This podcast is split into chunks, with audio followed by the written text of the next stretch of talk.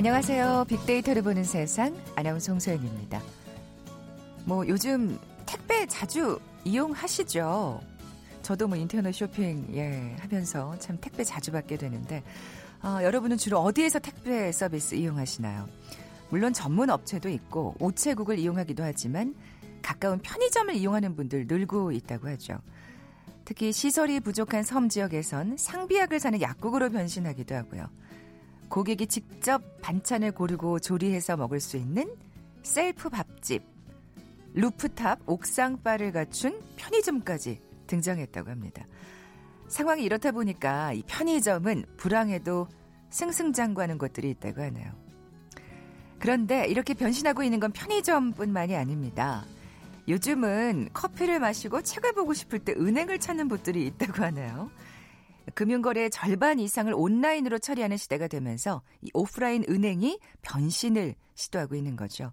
불황을 적극적으로 대처하는 이유 있는 변신 눈여겨볼 만한데요. 잠시 후 글로벌 트렌드 따라잡기 시간에 이번 주 IT 분야의 핫 이슈와 함께 변화하고 있는 금융업계 관련 소식 자세히 살펴봅니다.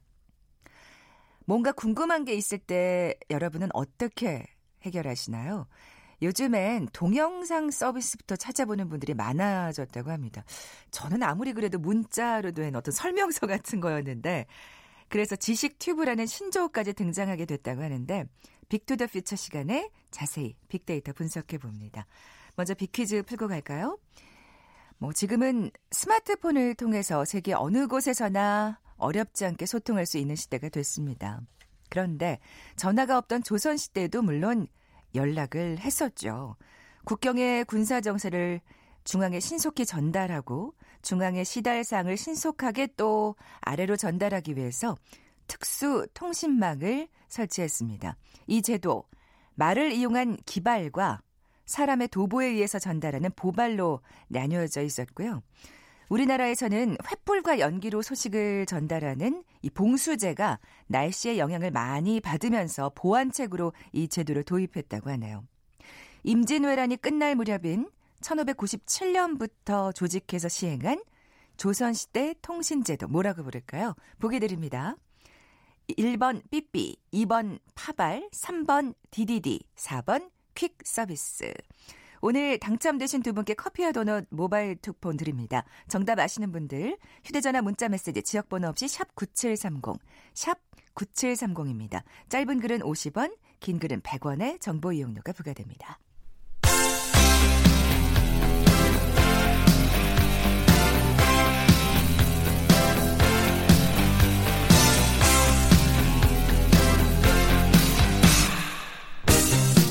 트렌드는 10년마다 반복된다. KBS 1라디오 빅데이터로 보는 세상. Big to the Future.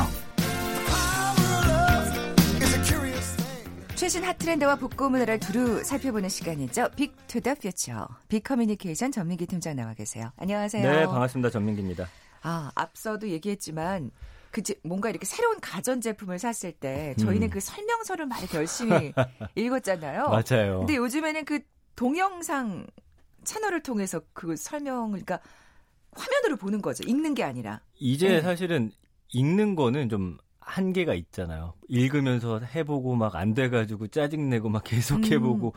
그러니까 영상으로 보면 그거를 순간순간 차례대로 알려주니까 그냥 그렇죠. 그대로 따라하기만 하면 되는 거죠. 설명서가 아니 이게 지금 어떻게 하란 말인지 뭔가 이렇게 이해가 안 될 때가 있잖아요. 설명서가 네. 말이 설명서지 어떻게 보면 해독서예요. 그러니까 보면서 이거를 해독해야 되는 암호처럼 되어 있다 뭐 이런 말들도 있더라고요. 그래서 예전에는 사실은 뭐 궁금한 게 생기면은 뭐 책을 찾는다든지 아니면 그렇죠. 최근엔 포털 사이트 통해서 검색을 음. 하는 거였는데 이제는 이거를 그 동영상 사이트를 통해서 하는 거죠. 지식마저도. 네, 지식마저도. 어. 그래서 10대, 20대는 물론이고 뭐 중장년층까지 저도 사실은 어 아직은 그래도 포털에서 찾아서 좀 천천히 읽어보고 머리로 정리하고 그러고 있거든요. 네, 네. 근데 어쨌든 그러고 나서 그 동영상 사이트를 보니까 훨씬 좀 쉽게는 되어 있더라고요. 아, 그렇군요. 네. 다만 이제 저희들은 그래도 어쨌든 문자를 해독했던 문자 세대라 그러다 보니까 그거 봤을 때는 좀 금방 스쳐 지나가는 것 같은 느낌은 있는데 어쨌든 요즘 젊은 친구들 굉장히 많이 그래서 지식 튜브라고 많이 불리는데 그런 시대가 열렸다. 뭐 열린 지가 사실은 좀 됐습니다. 그렇죠. 예. 없는 정보와 지식이 없다고 하던데. 그러니까 뭐 우리가 평소에 궁금한데 그렇다고 찾아보긴 귀찮고 누가 또 이걸 알려주는 사람은 없고 했던 것들 뭐 예를 들면 족발에서 보이는 형광색의 정체는 뭔지 어, 이런 것도 있어요. 그리고 우유팩은 야. 왜 개봉 방향이 정해져 있는지 이게 이제 사물궁이라고 하는 그 채널에서 나오는 건데 네. 사수에서 물어보지 못했지만 궁금했던 이야기라는 거예요. 5분 정도로 편집해서 올리는데 아. 지금 구독자가 벌써 51만 명 넘어섰고요. 이렇게 어떻게 보면은 아주 궁금한 작은 것들부터 해서 아주 전문적인 것들 예를 음. 들면은 어 천문이라든지 사실 어 다큐멘터리급 영상들 아주 잘 만들어 놓은 웰메이드들도 상당히 많아요. 그래서 책으로 접한 지식은 좀 밋밋하고 사실 천문대 이런 데는 또 교회에 있어서 방문 못했던 사람들은 이런 채널을 통해서 뭐 별자리라든지 아. 눈으로 보면서 아, 그 눈으로 보니까 이건 학습하고. 진짜 예. 천문 같은 경우에는 진짜 와 지루할 틈이 없겠네요. 그리고 예. 재밌는 게 고등학생들도 뭐 모의고사 같은 거 있잖아요. 여기서 공부해야 되는 것들을 이 동영상 사이트에서 찾아요. 그러니까 최근에 한 학생 인터뷰한 거 보니까 제주 4.3 사건에 대한 발표가 있었는데 이거를 그 동영상 사이트로 준비를 했대요. 세상에. 그러니까 일목요연하게 핵심만 알려줘서 큰 도움이 됐다는 거죠. 그러니까 여기는 좀 간단하게 설명하니까 이걸 일단 보고 나서 그다음에 음. 좀더 깊이 들어가고 싶으면 아. 좀더 전문적인 채널을 찾던지 아니면 이때 가서 이제 글로써 한번 네. 읽으면 좀더 이해하기가 쉽다라는 반응들이 많더라고요. 그렇겠네요. 그게 예. 단계별로 예. 이용하는 것도 좋은 팁이 될 것 같아요. 그렇습니다. 어, 진짜 사실 아까 그 말씀하신 그 사소한 음. 예 사소해서 물어보지 못했지만 재밌죠? 궁금했던 이야기. 예. 사실 이런 거 왜 책으로 나오면 막또 재미나게 읽고 화장실에서 좀 읽기도 하고 뭐 어디 가서 되게 잘난 척하는 그럼요. 그런 거였는데 네. 이게 이제 또 화면으로 이거 예. 몇개 알아두면 사실 처음 만난 사람들 사이에서 그럼요. 이렇게 얘기 꺼내기도 너무 재밌고 예. 이른바 그 아이스 브레이킹이라고 그럼요. 하죠. 예.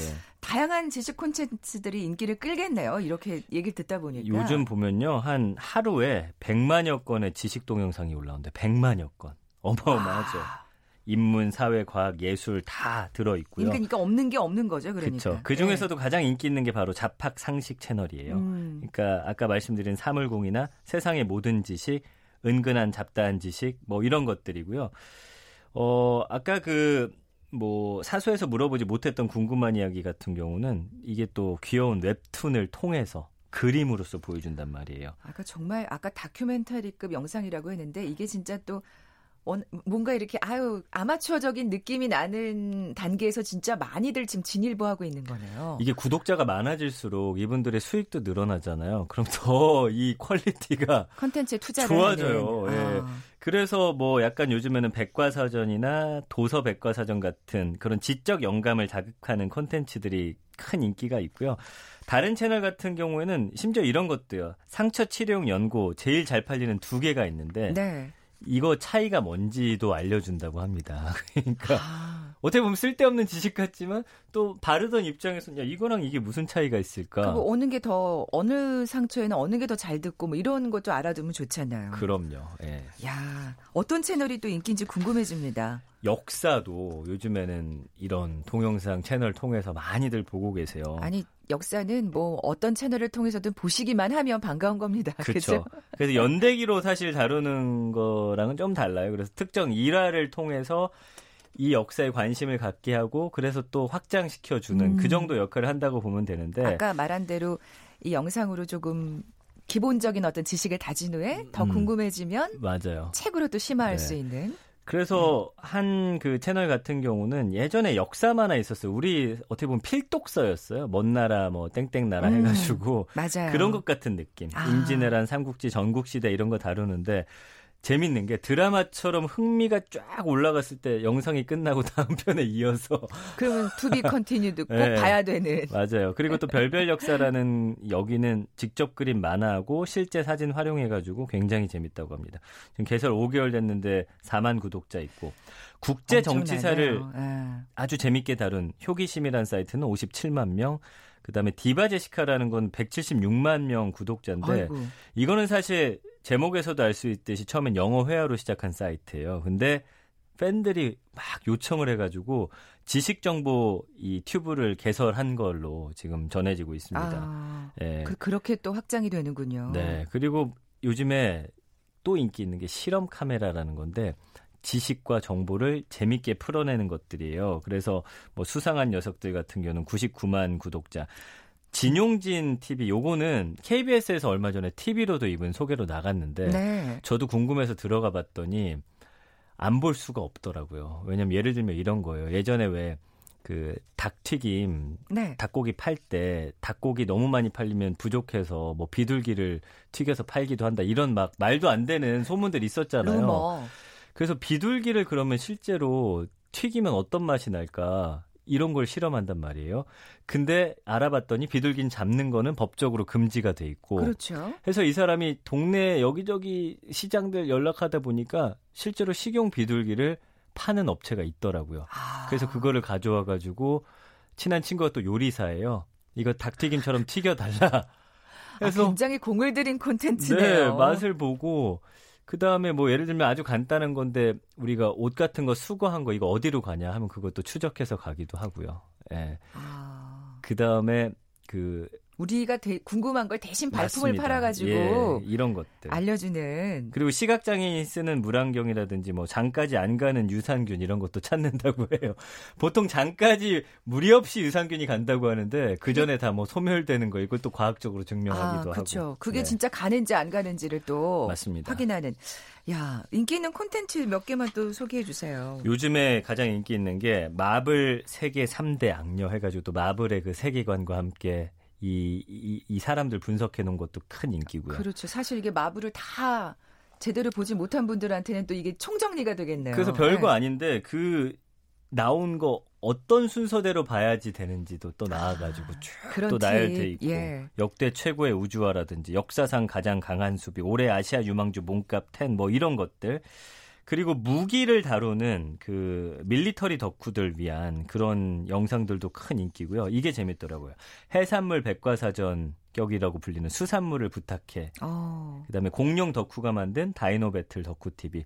이런 거는 특정 분야에 관심 있는 사람들을 그렇죠. 이 사람들은 정말 전문 지식이 워낙 오랫동안 이거를 공부했던 사람들이라 정말 대단하더라고요. 그리고 뭐 정복 전쟁사 다루는 것도 있고 뭐 워낙 많아서 그러니까 진짜 다양하네요. 예, 여러분들의 관심사 있는 거 가셔서 그냥 쳐보면 쭉 나열되거든요. 어, 한번. 보시면 그러니까 해산물까지도 와 빠져들 정말 수 있습니다. 네. 어 저는 아직 익숙하지는 않습니다만 이 젊은 세대들은 그러니까 이 지식을 동영상으로 알게 되는 게 진짜 익숙한 거잖아요. 그러니까 재미가 있고 그러다 음, 보니까 그쵸. 몰입감이 이어져서 막 한 자리에서 10개 쭉 연이어 보기도 하고 그 중학생 둔 한 부모가 한 신문사하고 인터뷰한 거 보니까 아이들하고 과학 역사 채널을 함께 본대요. 그건 예. 정말 바람직한데요. 예, 그래서 이거 사실은 집중도가 높아서 한 분야를 워밍업 하는데 적합하다. 제가 아까 말씀드렸잖아요.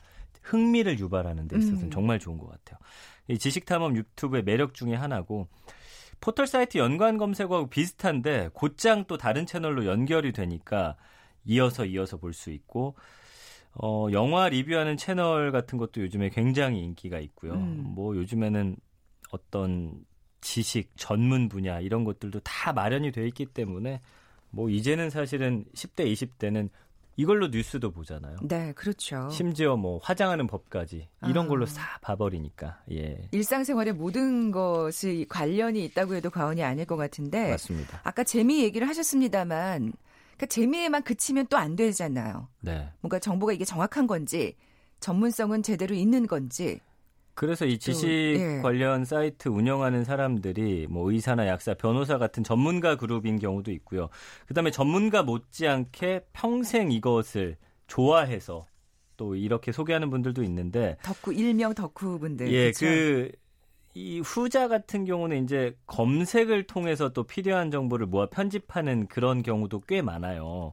그렇기 때문에 이 정보의 신뢰도에 있어서는 자칫 잘못된 정보가 정말 음. 전문 지식인 것처럼 퍼질 수가 있다라는 좀 단점도 있죠. 아, 근데 그런 거는 좀 그러니까 사용자가 현명하게 거르는 또 예, 지혜가 필요할 것 같아요. 그 참 거르기가 근데 쉽지가 않을 것 같아요. 또 그러니까 막 예. 자기가 되게 좋아하는 채널이고 콘텐츠고 이러면 또 어쨌든 이 사람도 인터넷에 있는 자료들 쭉 모아서 또 하는 거기 때문에 그래요. 뭐 찾아보면 똑같은 정보들이 음, 나오겠죠. 근데 인터넷에 있는 지식이 다 정확한 건 아니니까. 잘못된 것들도 있을 수 있으니까. 네, 예. 그런 점은 또 주의를 해야 되겠네요. 어쨌든 이 지식 튜브는 앞으로도 또 쭉 더 활성화되고 맞아요. 네, 더, 더 다양해질 것 같습니다. 네, 이 거대 지식 플랫폼으로 자리를 잡았기 때문에 지식을 검증하는 기능을 좀 강화할 필요는 있어 보입니다. 네. 특히 뭐 실험 카메라 같은 채널은 인권 침해라든지 또 위험한 것들 하기 때문에 그런 부분에 대한 어떤 음, 우리가 적정한 선은 마련할 필요가 있는 것 같아요. 음. 네, 이런 거 잘 발전시키면 아까 말씀드린 대로 역사에 관심이 부족한 우리 아이들에게 우리 역사를 또 아. 관심 있게 만들 수 있는 긍정적인 요소가 워낙 많기 때문에 그건 진짜 오늘 듣던 좀 반가운 소식입니다. 그 네. 그 역사 채널들은 그런 네. 바람직한 방향으로 우리가 좀 이끌어주면 그렇죠. 좋겠습니다. 예, Big to the Future Big Communication 전민기 팀장과 함께했습니다. 고맙습니다. 감사합니다. 잠시 정보센터 헤드라인 뉴스 듣고 돌아올게요. 합동참모본부는 북한이 동해상으로 발사한 발사체 두 발을 단거리 미사일로 보고 있다고 밝혔습니다. 두 발의 미사일 모두 고도는 50여 킬로미터로 잠정 평가하고 이동식 발사대에서 발사됐다고 설명했습니다. 북한이 오늘 오전 동해상으로 발사체를 쏜 것과 관련해 외신들은 한미 군사훈련에 대한 경고 이후 이뤄진 점에 주목했습니다. 국회 정치개혁특별위원회가 오늘 오후 전체 회의를 열고 패스트트랙으로 지정된 선거법 개정안에 대한 각 당의 의견을 수렴합니다. 환경운동연합과 한국 YMCA 등 전국 500여 개 시민사회단체가 소속된 시민사회단체 연대회의가 아베 신조 일본 총리를 규탄하며 공존을 위한 한일 시민들의 공동행동을 촉구했습니다. 서울시가 우리공화당의 광화문 광장 천막 설치를 막아달라며 법원에 가처분 신청을 냈으나 받아들여지지 않았습니다. 재판부는 서울시의 가처분 신청을 각하하고 소송 비용을 서울시가 부담하라고 결정했습니다. 지금까지 헤드라인 뉴스 정원나였습니다.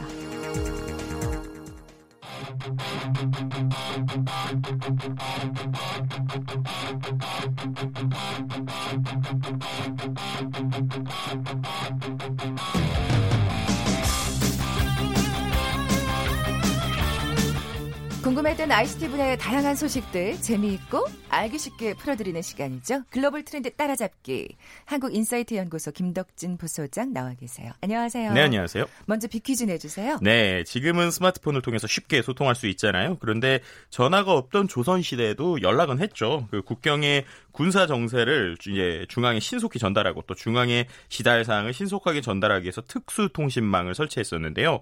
이 제도는 말을 사용한 기발 그리고 사람의 도보 위에서 전달하는 보발로 나누어져 있었습니다. 임진왜란이 끝날 무렵인 1597년부터 조직해서 시행한 조선시대 통신제도 무엇일까요? 1번 삐삐, 2번 파발, 3번 DDD, 4번 퀵 서비스. 음, 임진왜란이 끝날 무렵에 시작됐다는 건 저도 오늘 알게 됐네요. 네, 개인적으로 저는 3번이 뭐였는지 뭐지? DDD가 뭐지? 이러다가 네, 나중에 알게 됐어요. 어머, 검색하고. ICT 분야 네. 소식을 전하시는 분이 아, 최신 트렌드만 보다 보니까. 아, 그렇구나. 네. 정답 아시는 분들 저희 빅데이터를 보는 세상에 지금 바로 문자 보내 주십시오. 휴대 전화 문자 메시지 지역 번호 없이 샵 9730입니다. 짧은 글은 50원, 긴 글은 100원의 정보 이용료가 부과됩니다. 자, 먼저 이번 주 화제가 된 IT 분야의 이슈부터 살펴볼까요? 네, 제가 세 가지를 가져왔는데요. 오늘 이 세 가지 소식이 공통적으로 상징하는 게 있어요. 바로 시대가 얼마나 빠르게 변하고 있는가, 그리고 음. 또 그거에 따라서 기존 그 기업들이 어떻게 생존을 하기 위해서 노력하고 있는가에 대한 이야기라고 보시면 될 것 같고요. 어, 세 가지를 먼저 좀 말씀을 드리면 첫 번째는 상반기 이커머스 결제 금액, 그러니까 우리가 온라인 쇼핑이라고 하는 이런 것에서 이제 이베이가 국내에서만 8조 8천억, 그리고 쿠팡이 7조 8천억 정도로 할것 같다. 그래서 양강 체제가 되는 것 같다라는 얘기가 있었고요. 또 이제 네이버에서도 이제 우리가 여러 가지 쇼핑을 할 때 페이 서비스가 있는데 그 페이 서비스가 네이버에서 별도로 회사로 이제 나와서 예를 들어서 아, 뭐 대출, 보험, 투자 등 더 커지는군요. 네, 금융 플랫폼을 하겠다 이런 얘기도 있었고요. 세 번째는 이제 로봇이 서빙하는 레스토랑이 국내에도 이제 투 이제 진행이 됩니다. 우와. 그래서 이제 국내 한 배달 이제 배달의 민족에서 한 식당과 제휴를 해서 로봇이 서빙하는 어떤 레스토랑을 지금 냈다라는 이 세 가지를 좀 가지고 왔습니다. 야. 네.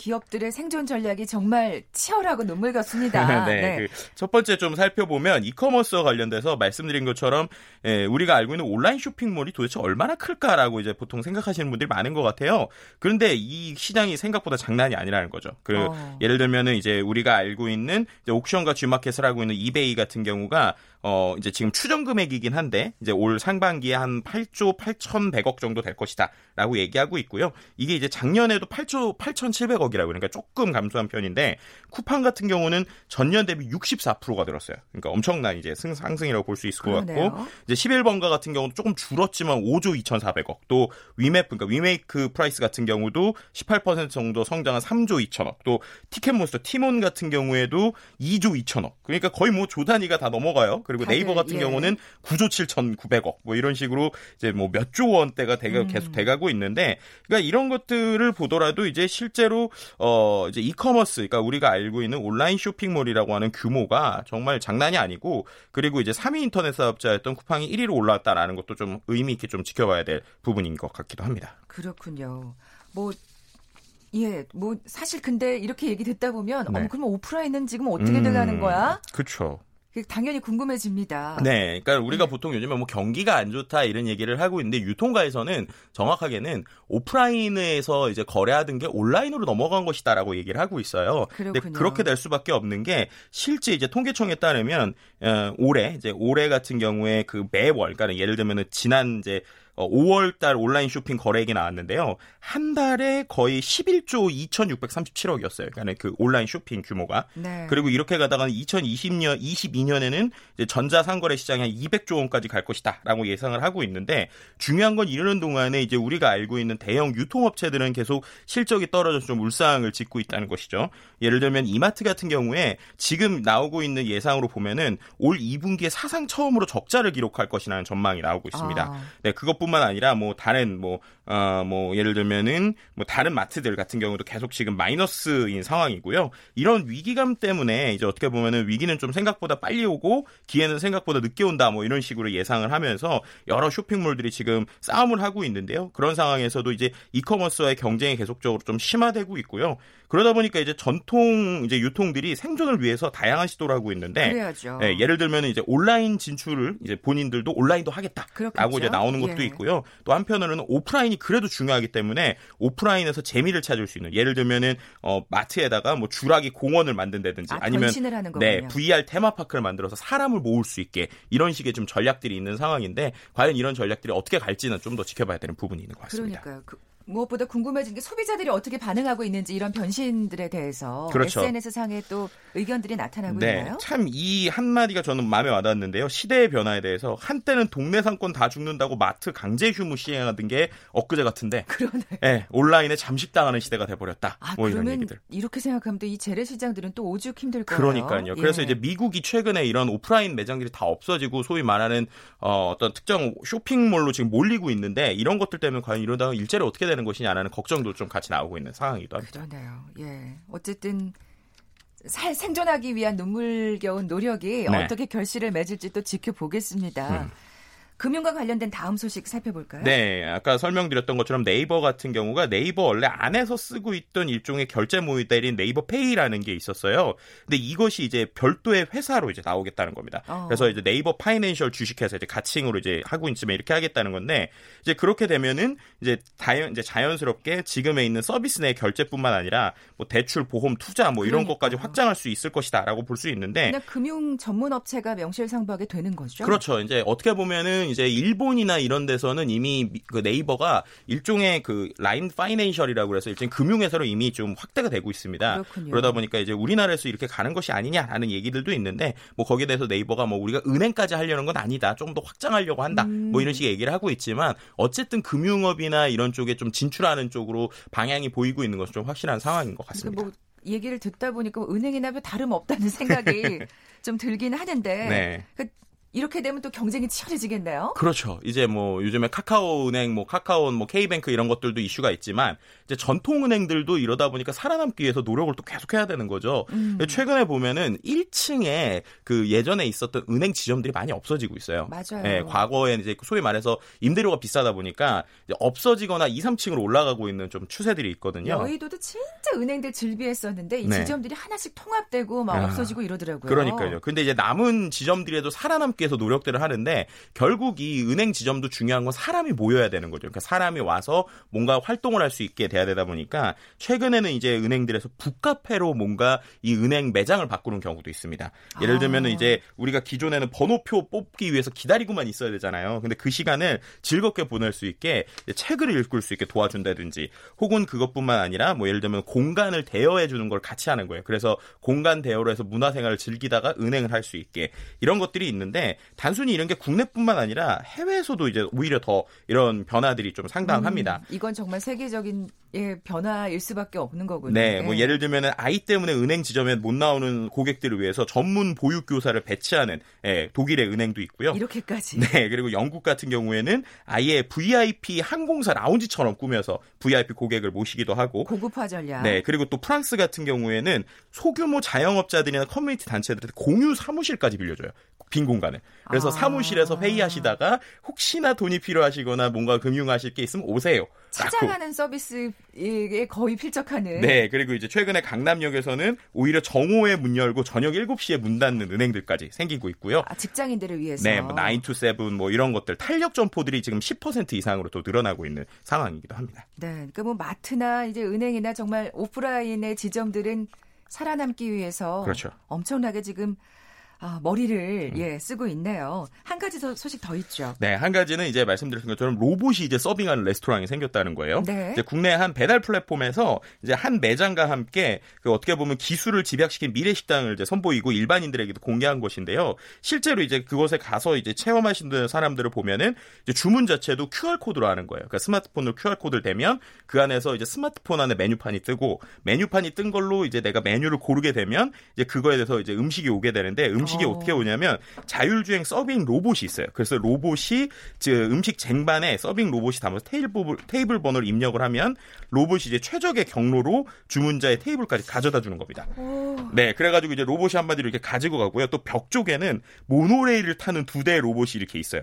그래가지고 그 아. 음식을 실은 로봇이 그러니까 움직이는, 그러니까 그 동선을 따라 움직이는 로봇하고 모노레일을 따라서 조그만 이게 두 개 같이 움직이는 거죠. 그러니까, 그러니까 뭔가 공간을 최대한 활용하겠다는 또 예. 네, 그렇죠. 네. 이제 그렇게 해가지고 그것을 통해서 할 수 있는데 뭐 아직까지 완 이제 테스트를 해보거나 가보신 분들을 보면 아직까지 완벽한 상황은 아니라 그래요. 예를 들면은 서빙은 해주는데 치우는 걸 해야 되잖아요. 근데 치우는 건 아직 못하는 거죠.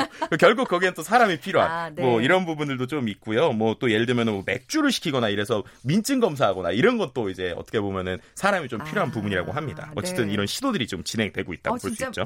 약간 영화 같은 얘기가 지금 실제로 좀 벌어지고 있는 건데 네. 어, SNS 상의 반응들은 어때요? 네, 한편에서는 새 시대를 열어가는 시도가 좀 돋보이는 시험 무대다라고 볼 수 있고요. 한편으로는 또 서빙까지도 로봇이 하게 된다라는 것에 대해서 좀 씁쓸하다라는 이제 양쪽의 의견들이 아, 있는데요. 네. 어쨌든 이런 기술 발전의 방향성이 어떻게 되든지 간에 연구는 필요하다라는 것들이 좀 중론인 입장이기도 했습니다. 네, 아직까지는 좀 갈 길이 좀 먼 것 같긴 해요. 치우는 것도 그렇고 아까 네. 말씀하신 그 맥주 같은 것도 그렇고. 네. 근데 뭐 외국에서는 꽤 뭐 중국 같은 데는 무인식당이 꽤 있다고 들었는데. 네, 그러니까 중국 어. 같은 경우는 이제 우리로 치면은 뭐 네이버나 카카오 같은 IT 기업들이 오히려 아예 식당까지 하는 경우도 이제 생겨나고 있어요. 아, 그래서 그렇군요. 거기서 이제 상당히 대규모의 식당을 운영하고 있는데 국내는 이제 그런 건 아니고요. 식당이 있는데 그 식당을 좀 로봇이 도와주는 정도의 이제 음. 플랫폼이라고 볼 수 있는 부분이 있는데 그걸 통해서 이제 기술 발전시키는 모습들을 지금 만들어내고 있는 상황이라고 볼 수 있을 것 같습니다. 네, 가보고는 싶어지네요.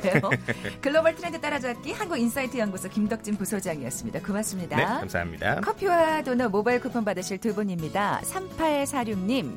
옛날에도 참 지혜로운 전달 방법이 있었네요 하시면서 679 하나님 정답 파발 맞춰주셨습니다. 두 분께 선물 보내드리면서 물러갑니다. 고맙습니다.